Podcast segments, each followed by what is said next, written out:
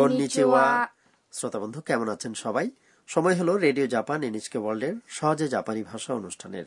এতে আপনাদের সঙ্গে আছি আমি কামরুল ইসলাম আর আমি শারমিন সিদ্দিক ভুঁইয়া আজ আমরা শিখব সতেরোতম পাঠ আজকে পাঠের মূল বাক্য হচ্ছে おすすめは何ですか আপনি কোনটি সুপারিশ করছেন বা আক্ষরিকভাবে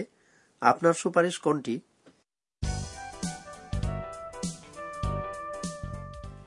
আমাদের এই আসরের প্রধান চরিত্র হচ্ছে থাইল্যান্ড থেকে আসা শিক্ষার্থী আন্না আন্না আজ তার বন্ধু সাকুরা এবং রড্রিগোর সঙ্গে একটি বইয়ের দোকানে এসেছে দোকানের মাঙ্গা কমিক বইয়ের বিভাগে তাদের মধ্যে যে কথোপকথন হচ্ছে তাই আজ আমরা শুনব তাহলে চলুন শুনে নেওয়া যাক সতেরোতম পাঠের কথাবার্তাগুলো আজকের মূল বাক্য হচ্ছে おすすめは何ですか আপনি কোনটি সুপারিশ করছেন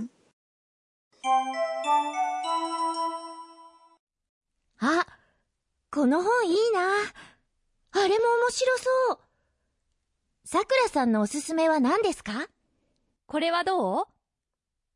ホラーは、ちょっと。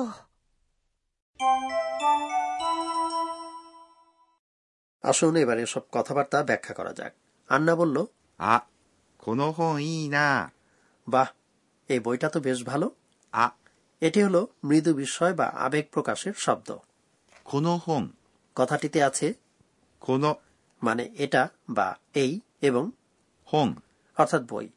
একসঙ্গে অর্থ দাঁড়ালো এই বই いいな。 মানে ভালো তো বা বেশ ভালোই এখানে いい、 কথাটি একটি বিশেষণ যার অর্থ ভালো な。 এই পার্টিকেলটি বাক্যের শেষে বলা হয় নিজে নিজে মন্তব্য করার সময় খুশি বা আনন্দিত মানে হলো উড়িষি কাজেই আমি নিজে আনন্দিত বোধ করলে বলতে পারি উড়িষি না তাই না হ্যাঁ তাই আন্না আরো বলল あれも面白そう。 ওটাও তো মজার বলে মনে হচ্ছে あれ মানে ওটা বা ওই も হচ্ছে পার্টিকেল যার অর্থ ও 面白そ মানে হলো মজার বলে মনে হচ্ছে মূল শব্দটি হচ্ছে う。面白い、 মজার বা ইন্টারেস্টিং এর লেজের অংশে থাকা い、 বাদ দিয়ে そう、 যুক্ত করে পাওয়া যায় অমস্যিরস এখানে そ কথাটি কোনো জিনিস চাক্ষুষ দেখে তার গুণাগুণ সম্পর্কে অনুমান প্রকাশ করার ক্ষেত্রে ব্যবহার করা হয় এবার আন্না বেশ কিছু মাঙ্গা কমিক বই খুঁজে পেল যেগুলো দেখে মনে হচ্ছে ইন্টারেস্টিং হবে সে ভেবে পাচ্ছে না কোনটা কিনলে ভালো হবে তাই সে এ ব্যাপারে সাকুরার মতামত চাইল う。さくらさんのおすすめは何ですか সাকুরা সান আপনার সুপারিশ কোনটি おすすめ。 মানে হলো সুপারিশ さくらさんのおすすめ、 কথাটির অর্থ সাকুরা সানের সুপারিশ 何ですか এর অর্থ মনে আছে নিশ্চয়ই মানে হলো কি এরপর আজকের মূল বাক্য おすすめは何ですか আপনি কোনটি সুপারিশ করছেন এটি বেশ দরকারি একটি কথা তাই মুখস্থ রাখার চেষ্টা করুন সাকুরা একটা বই হাতে নিয়ে সেটি আন্নাকে কিনতে বলল これはどう এটা কেমন これ、 মানে হলো এটা বা এই どう কথাটির অর্থ এখানে হলে কেমন হয় কারো মতামত জানতে চাইলে এই বাক্যটি ব্যবহার করা হয় লক্ষ্য করুন এই কথাটির পরে ですか উজ্জ রাখা হয়েছে নৈমিত্তিক বা অমার্জিত ভঙ্গিতে এভাবে বলা হয়ে থাকে আন্না সাকুরার সুপারিশ করা বইটি দেখে বলল ホラーはちょっと。 হরর বা ভৌতিক কাহিনীর ক্ষেত্রে একটু অসুবিধে আছে ホラ মানে হরর অর্থাৎ ভৌতিক বা ভয়ঙ্কর কাহিনী এটি ইংরেজি থেকে ধার করা শব্দ ওয়া যথারীতি প্রসঙ্গ নির্দেশক ー、ちょっと。 কথাটির অর্থ হল একটু সামান্য কিছুটা ইত্যাদি কোনো প্রস্তাব পরোক্ষ এবং মোলায়েমভাবে প্রত্যাখ্যান করতে এই কথাটি প্রায়ই বলা হয়ে থাকে সেক্ষেত্রে চত্ব শব্দটির পরে অসুবিধা বা অপারগতার বিষয়টি সরাসরি না বলে সাধারণত উজ্জ রাখা হয় এভাবে উজ্জ রাখার ফলে এই প্রত্যাখ্যানের বিষয়টি রূঢ় শোনায় না কাজে আমাকে কেউ অপছন্দের কোনো জিনিস সাধলে তা প্রত্যাখ্যান করার জন্য আমি বলবো চোত্ত এবার চলুন আরো একবার শুনে নেওয়া যাক সতেরোতম পাঠের কথোপকথন এই পাঠের মূল বাক্য হল おすすめは何ですか আপনি কোনটি সুপারিশ করছেন あ、この本いいな。あれも面白そう。さくらさんのおすすめは何ですかこれはどうホラーは、ちょっと。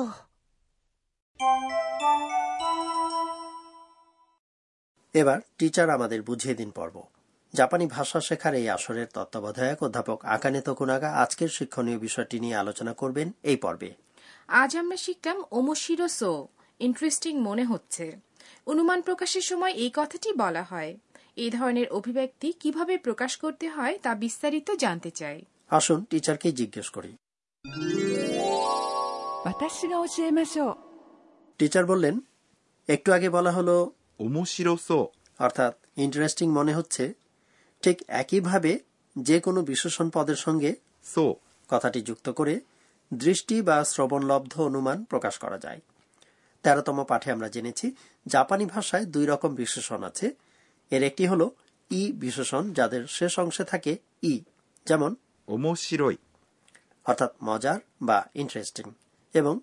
忙しい ব্যস্ত আরেক ধরনের বিশেষণকে বলা হয় না বিশেষণ কারণ কোনো বিশেষ্য পদের আগে বসলে এই বিশেষণের সঙ্গে না কথাটি যুক্ত হয় এই ধরনের একটি বিশেষণ হচ্ছে 暇 ব্যস্ততাহীন অনুমান প্রকাশক এই সো পার্টিকেলটি ই বিশেষণের সঙ্গে যুক্ত হওয়ার সময় এদের শেষে থাকা ই সিলেবলটি বাদ পড়ে এবং তার স্থলে সো বসে উদাহরণস্বরূপ 忙し ব্যস্ত এই কথাটি হয়ে যায় い忙しそ অর্থাৎ ব্যস্ত দেখাচ্ছে বা মনে হচ্ছে না বিশেষণের ক্ষেত্রে কোনো পরিবর্তন ছাড়াই এদের পরে সো জুড়ে দিতে হবে যেমন う暇 অর্থাৎ ব্যস্ততাহীন কথাটি হয়ে যাবে 暇そ ব্যস্ততাহীন দেখাচ্ছে বা মনে হচ্ছে এবার নাবাচক বাক্যে সো কথাটির ব্যবহার নিয়ে আলোচনা করা যাক ই বিশেষণের ক্ষেত্রে শুধু ই অংশের পরিবর্তে জুড়ে দিন うくなさそ যেমন う忙し ব্যস্ত এটি হয়ে যাবে い忙しくなさそ ব্যস্ত দেখাচ্ছে না বা মনে হচ্ছে না না বিশেষণের ক্ষেত্রে এদের পরে জুড়ে দিন うではなさそう যেমন 暇 ব্যস্ততাহীন কথাটি হয়ে যাবে 暇ではなさそ অর্থাৎ ব্যস্ততাহীন দেখাচ্ছে না বা মনে হচ্ছে না এই ছিল টিচার আমাদের বুঝিয়ে দিন পর্ব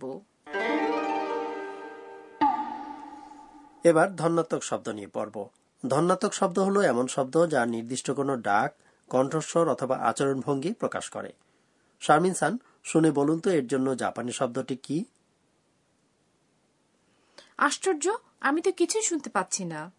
আসলে জাপানি ভাষায় একেবারে নিঃশব্দ পরিবেশ বা পরিস্থিতি বোঝানোর জন্য একটি ধন্যাত্মক শব্দ আছে うしーん গ্রন্থাগারে সাধারণত নীরবতা বজায় থাকে এরূপ পরিবেশ বোঝাতে বলা হয়ে থাকে しーん আবার ধরুন আপনি একটি যোগ বললেন অথচ শুনে কেউ হাসলো না এই পরিস্থিতিকেও বলা হবে শিন খুব বিব্রতকর ব্যাপার আচ্ছা এবার পরের কথাটি শুনে দেখুন তো এর অর্থ জানা আছে কিনা ずらり জুরারি উম, এবার হাল ছেড়ে দিলাম এটি দিয়ে বোঝানো হয় কিভাবে লোকজন বা জিনিসপত্র সারিবদ্ধভাবে অবস্থান করছে যেমন ঘরের ভেতর বইগুলো রাখা আছে সারিবদ্ধভাবে অর্থাৎ ずらり তাহলে আজ শেখা হলো ধন্যাত্মক শব্দ しーん এবং ずらり ভাষা শেখার আসর শেষ করার আগে সময় হলো আন্নার স্বগতোক্তি শোনার আজকের ঘটনাগুলোর দিকে ফিরে তাকিয়ে আন্না নিজে নিজে বলছে えーっと、今日は、 বইয়ের বড় দোকানগুলোতে ক্রেতাদের জন্য পিসি টার্মিনাল থাকে সেই কম্পিউটারের মাধ্যমে ক্রেতারা জেনে নিতে পারেন যে তাদের কাঙ্ক্ষিত বইটি আছে কিনা এবং থাকলে তা কোথায় আছে এটা বেশ সুবিধাজনক তো বন্ধুরা কেমন লাগলো আজকের পাঠ আশা করি ভালো লেগেছে এই পাঠের মূল বাক্য ছিল おすすめは何ですか আপনি কোনটি সুপারিশ করছেন আন্না বেশ খুশি সে একটি লাভ কমেডি মাঙা বই কিনেছে আগামী পর্বে আমরা জানব কোন ঘটনার অভিজ্ঞতা হলো তার তাহলে আবার দেখা হবে মাতা ওয়াই সীমাশো